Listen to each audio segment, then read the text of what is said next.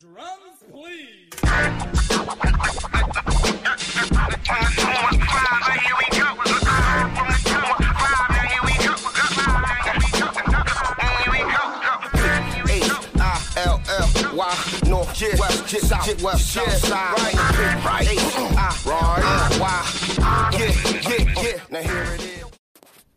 Hey everyone, C Note here. Welcome back to Dopamine. If this is your second or third time listening to this podcast, I hope you'll give it a like and subscribe and uh, leave a rating and review. That would really help the channel and um, really get the word out there uh, as to what we're doing here, which is all about uh, focusing on personal empowerment and helping you unlock your potential. We talk about Myers Briggs, we talk about mental health, we talk about creativity, all sorts of different topics on this podcast. And today we're going to be talking a little bit about you know, right now the the politics of the world, uh, there's been a lot of heightened emotion around the last few years, especially this year in 2020. We're dealing with the coronavirus. We're dealing with a lot of loss. We're dealing with uh, job loss. We're dealing with a lot of topsy turvy feelings when it comes to the world. And if you have listened to the, or watched rather, the social dilemma and listened to the podcast episode that I did in relation to the social dilemma, you'll have a better understanding that there is a lot of reason for heightened emotion around the world at the moment and um, passion that's being brought out out of a lot of people. And passion that has almost created a uh, heightened emotional state for so many people at a consistent basis. As someone that has dealt with cyclothymia pretty much all of my life, I know that dealing with heightened emotions, mania, hypomania, uh, when your brain is just running on all cylinders, it's um, heightened with passion or joy or excitement or uh, pain, anguish, anger, any emotion really, any any passion towards something, that it is really hard to make rational choices. And I'm not just talking about thinker versus feeler stuff. I'm talking about thinkers or feelers making rational choices based on the amount of passion that's going on in their brain, excitement. And if your brain is kind of dizzy and and and constantly in a heightened awareness state, it's like constantly being chased by a tiger or vice versa, constantly chasing a tiger. And being in this this constant heightened state is not necessarily great for the human experience. Uh, there, I've probably heard the word anxiety over the last few years more than I've ever heard it in my life, and it is rampant and consistent. Anxiety is is related to excitement, and it's usually bottled up excitement, or excitement in and, and I don't mean excitement in terms of joy. Joy is not quite the same as excitement, but like excitement in terms of um, invigorating, something that is capturing your attention. That it might be something that has been uh, uh, passionate, something that has taken your control of your mind in a way that is causing this anxiety in you because there's a certain heightened emotion. So, this heightened emotion relates to anxiety. It relates to all sorts of different emotions in relation to passion. So, I'm talking about this because this morning I read an article that my friend Antonia Dodge from Personality Hacker posted and uh, on Twitter, and she pointed out, or that the article pointed out, that oxytocin gets released when it's the hug drug, basically, and the more that we embrace the hug drug, the more that we feel.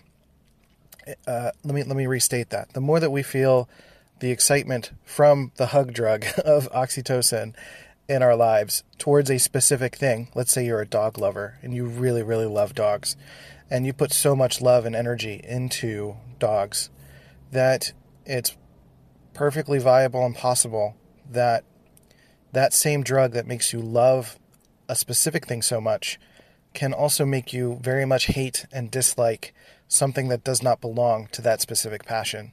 So, if you're a dog lover, you may have a difficult time understanding why non dog lovers exist. And those people are over time, the more passion that you develop for being a dog lover, the more passion that you will feel for those who don't love dogs.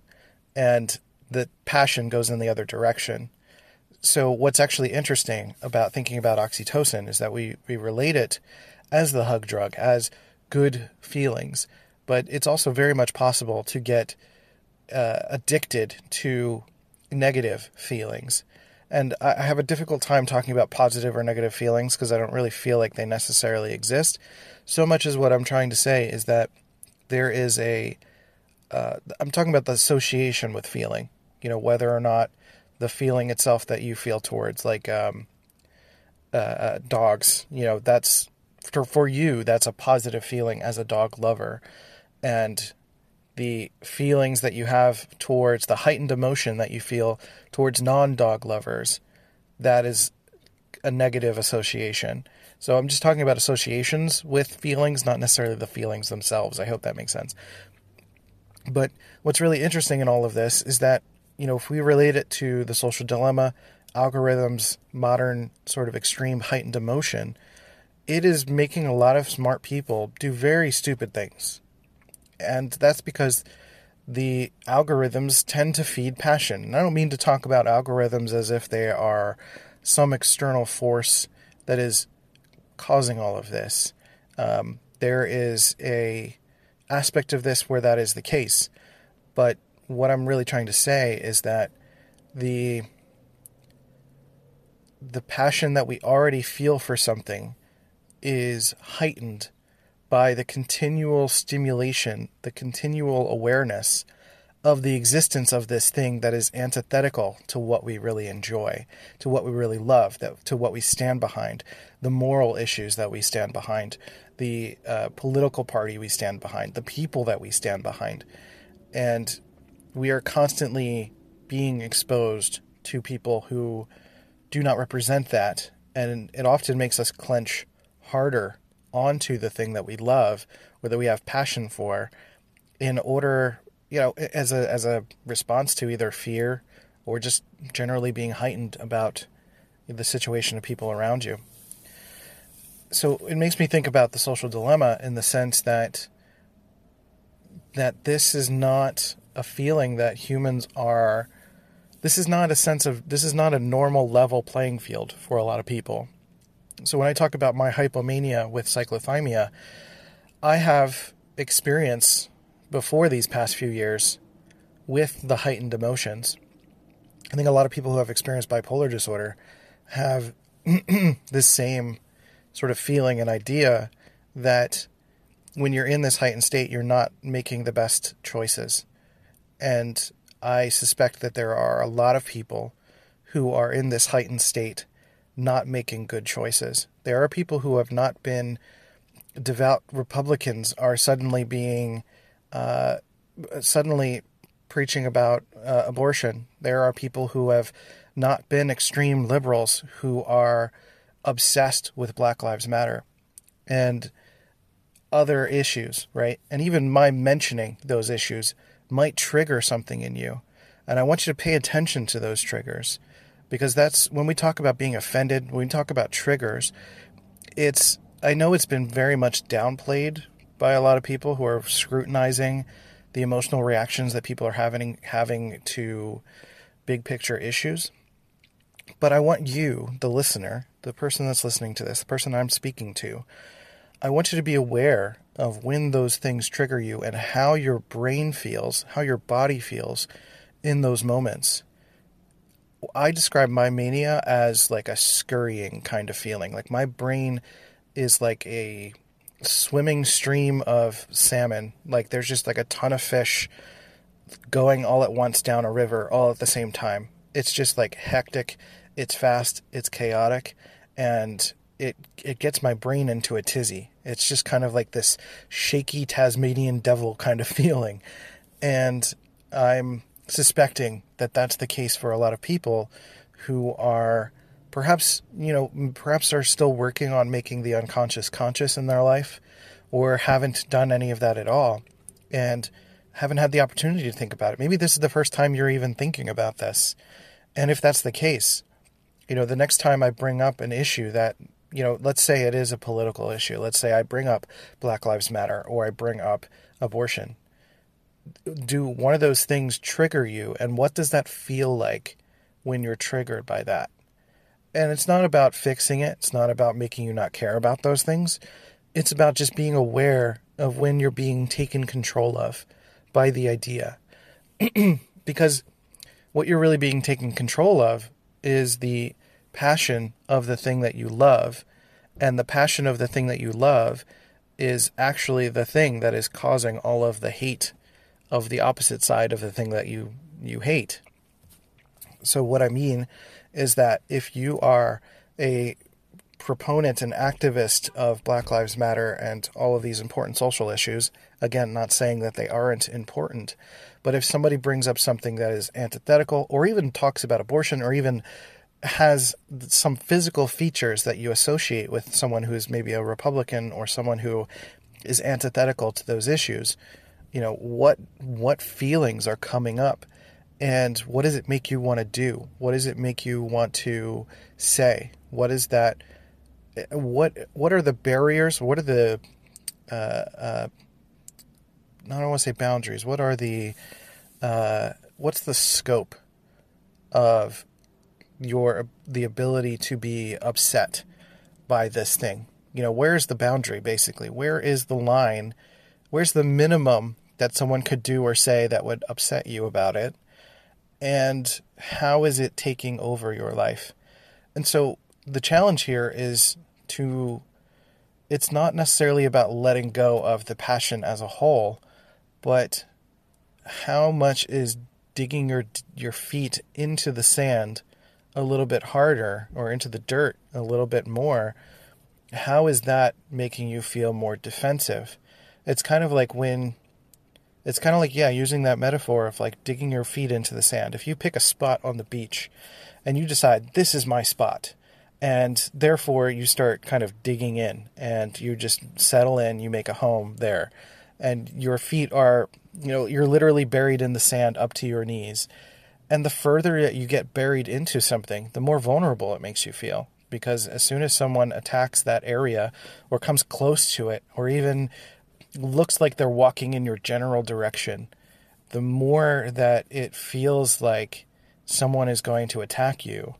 And you're vulnerable because you've dug in. You're less malleable, you're less adaptable and adjustable to varying circumstances and situations. So, in the same way that oxytocin has a grip on you with the things that you love so, so much that it cancels out everything else that you have access to. You know, it's the same thing if you're like a devout Republican evangelical that really loves the idea of of abolishing abortions and really digs your heels into that topic, you know, you're going to do whatever it takes to either get that done or protect yourself and your uh, stance against those things. And again, this applies to so many different things. It can apply to something as as meaningless as the color of the dress that was like a few years ago man, people had really intense fights over that. Um, you know, there, there, we think about politics and, and more of the obvious heightened emotion around that stuff, but people are fighting on the internet about innocuous things all the time, about the way that someone said something, the words that are being used uh, to address a certain topic. And I think one of the real challenges here is the malleability of context and that on the internet, all you see is text. All you see is someone writing something, and we assign our emotion to what they're saying and how they're saying it. Chances are, if you heard someone say what they're saying, first of all, they may not necessarily say exactly what they're saying if they were saying it in person. But second of all, that there's a pretty good chance that what they're saying, it might be with a calmer tone, it may be with a sense of curiosity, it may be it may actually be with a sense of of anger or uh, frustration. But there is a difference between assigning like we get used to the way that we hear ourselves like we're a lot of people are self-critical. And when you're self-critical it, it's kind of easy to get used to that feeling. It's easy to get to get used to the feeling of uh, hearing our own voice judging ourselves. And getting used to hearing reading someone else's words in our voice over time that could translate into some of the self-judgment that we take with us into the rest of life. Uh, so i'm kind of getting away from the main topic but the idea here is that you know to keep everything even keel is to be almost a little bit careful of what you have intense passion for. Because if you were to have a, an intense passion for one specific thing in life, then all of your energy goes towards that thing. And, uh, you know, in a lot of instances, that's not a bad thing, or it doesn't sound on the surface like that, that's a bad thing. But usually that has a sphere of influence that affects everything else around it, especially anything that seems like a threat. And the further you dig yourself into the sand, the more that things seem like a threat. If you're if you're neck deep in sand, virtually anything is a threat. You know, anything that that isn't just the sand itself is a threat, and that's going to put you into a heightened state constantly. So you can also be in that area on the beach without having to bury yourself in the sand. You can love what you love and still have respect for what other people love or what other people need. And not necessarily get into this place of like, I love dogs so much.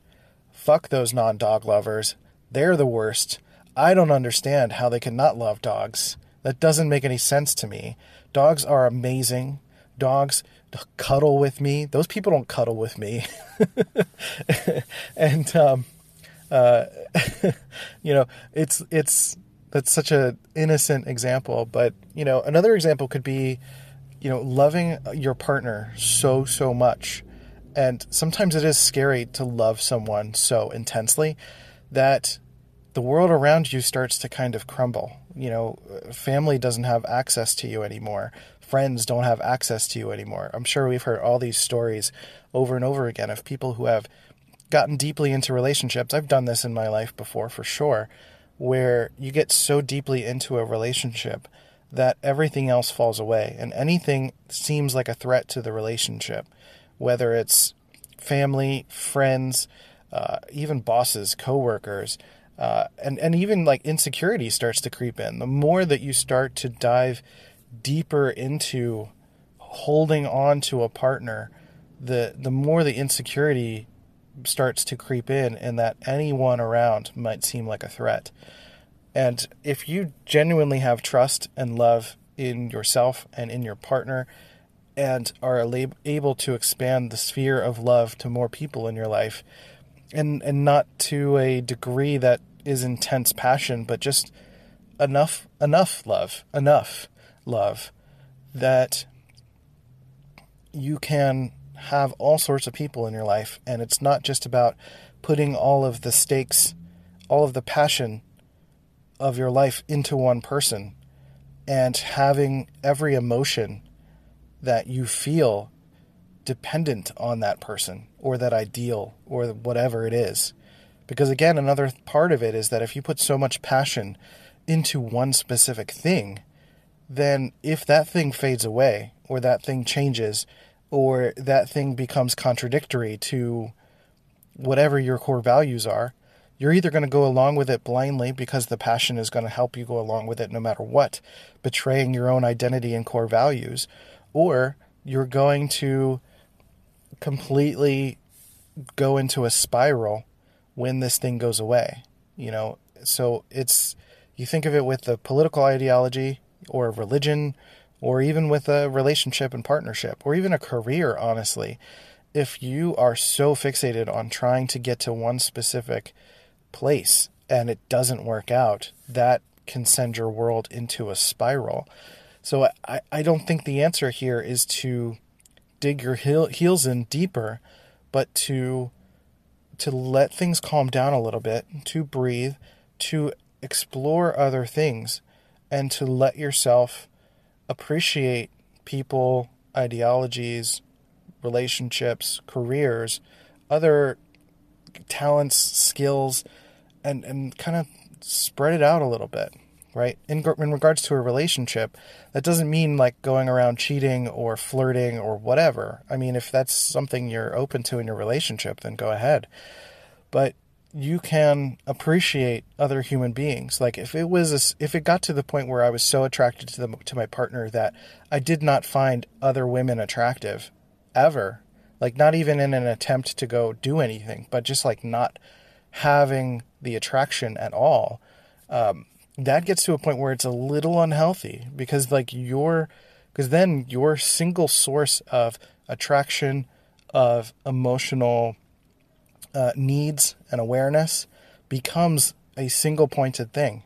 And if for some reason the relationship doesn't work out, or she passes away, or anything like that, then you've got nothing else. And you're probably going to die along with it. And that unfortunately happens to a lot of men who get into long term relationships or marriages and put everything onto their wives and emotionally onto their wives. They don't develop their own friendships. They don't go and um, they don't allow themselves to have a life outside of their marriage that it puts everything on their wife and that usually ends up sucking.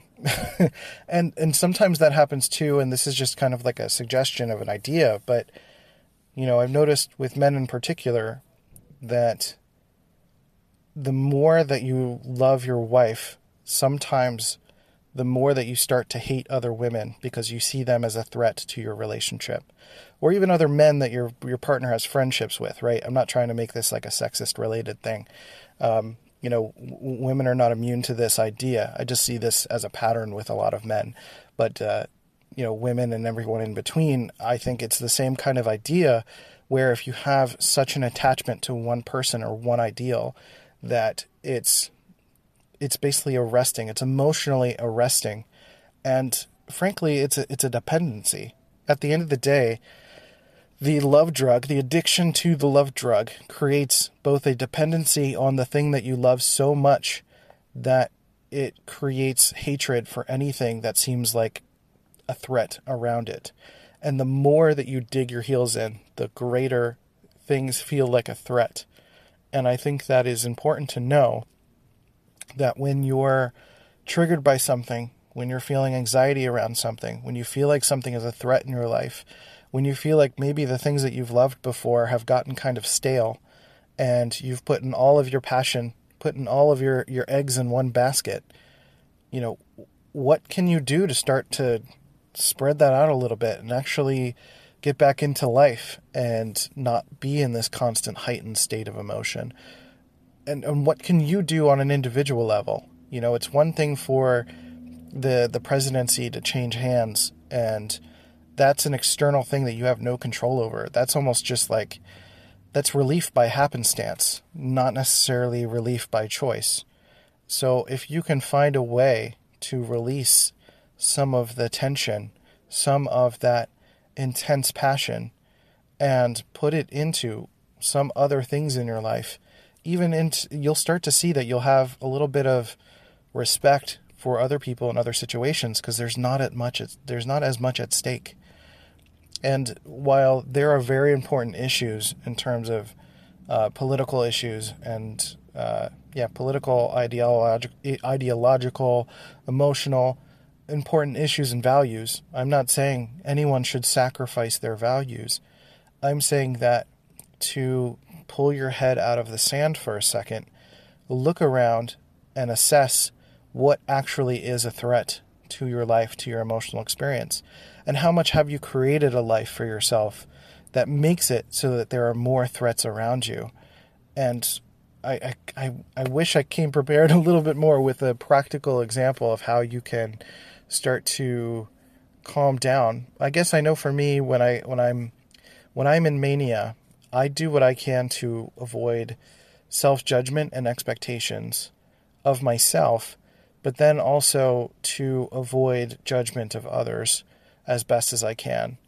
And I'm I ultimately what I'm trying to do is is loosen the reins on my dependent attachment to others' actions or words so that I don't become transfixed with what their actions mean in relation to my emotions. Because what I feel is ultimately my responsibility. Like, that's what I think as a grown ass man. that if if I'm, you know, if, if for some reason I'm having difficulties in my life, it's not it's not Molly's problem. It's not my parents' problem. It's not my friend's problem. It's my problem to deal with. And they'll be around to support me. And uh, as as long as I'm not letting the rest of the world dictate my emotional state, I think that allows me to be more malleable to whatever situation uh, I come across. So I, I think the the really the practical thing that I can only give you is that to when you're starting to feel triggered, to just notice it, just to watch it. And you don't have to place a judgment on yourself or on other people. Uh, you don't have to call someone an idiot or call yourself an idiot. Take a moment to stop and just log it. Write it down, write it in your phone, write it on paper, and take notes of what are what things are upsetting you. Are they particular words? Is it a tone of voice? Is it from a person? and start asking yourself questions of like, you know, what am I making assumptions about? What narratives am I attaching to these triggers that are exacerbating these feelings? How am I digging myself in deeper into these feelings?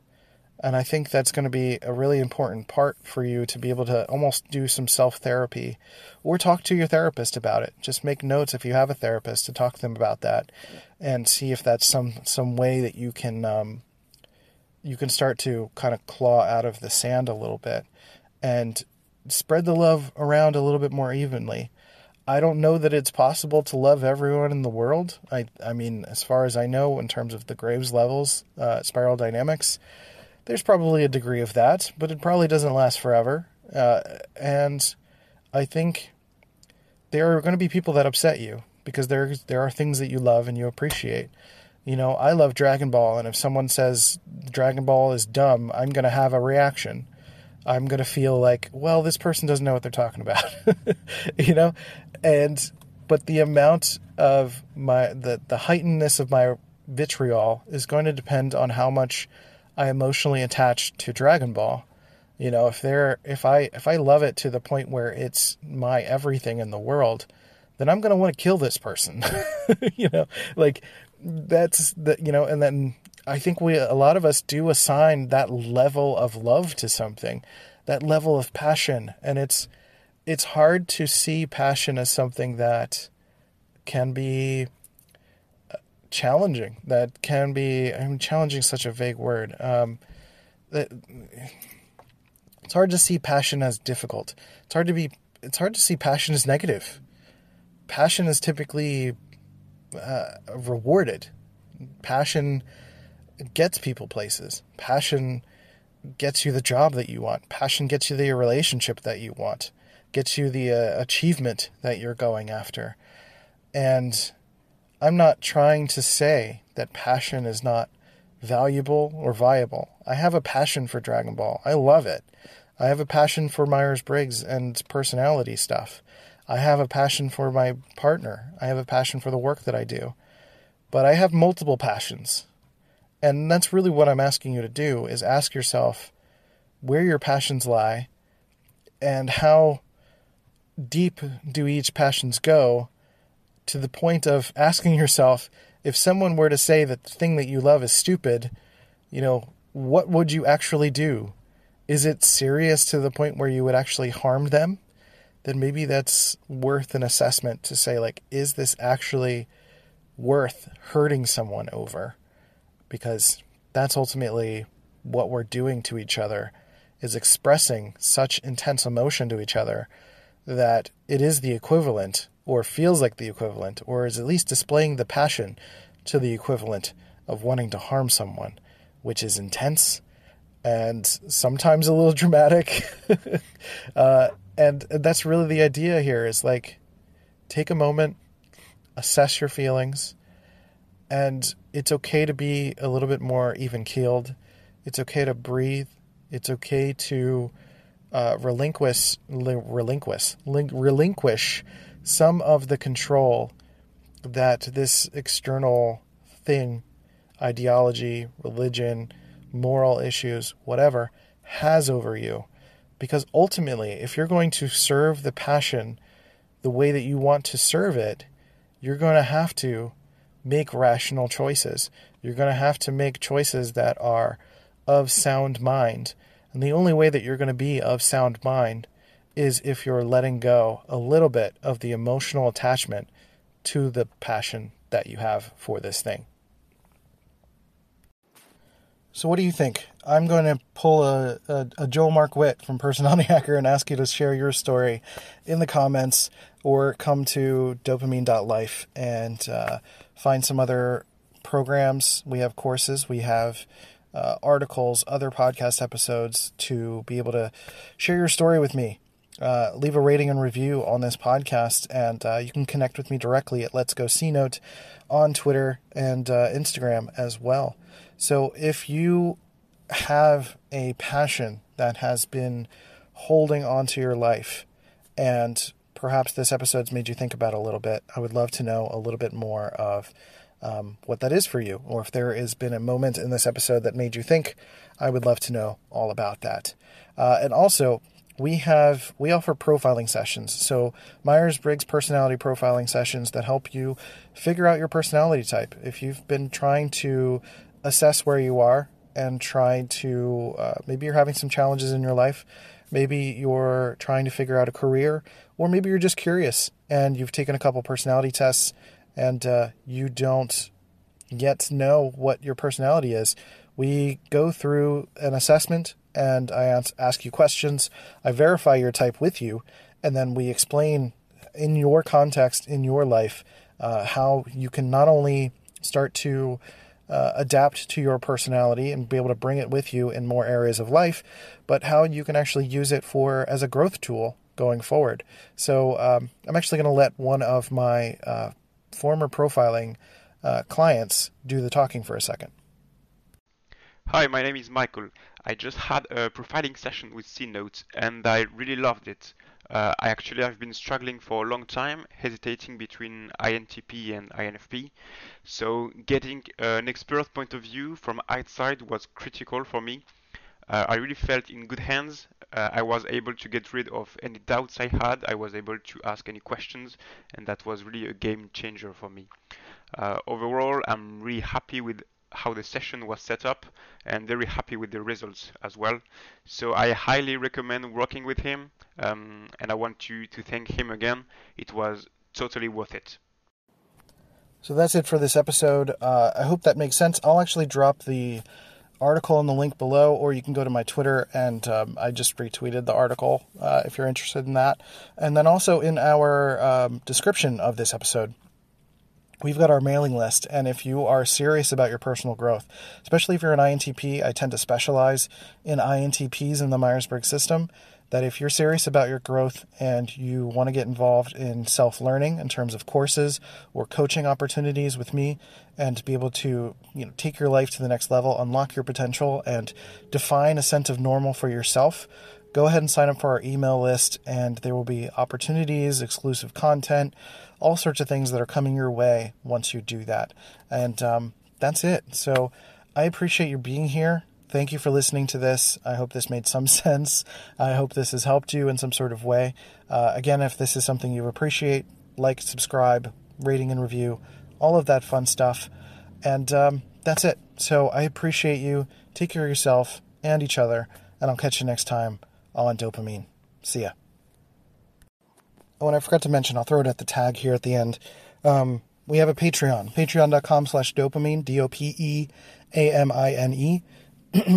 If you want to support uh, this podcast uh, in some sort of financial way, that would be really amazing. And uh, we also provide information for how to learn the theory of Myers Briggs on our Patreon. So if that's something you're interested in, go ahead and do that there. There. Do that there. Do that there go to that there patreon.com slash dopeamine d-o-p-e-a-m-i-n-e and i'll see you over there. Thanks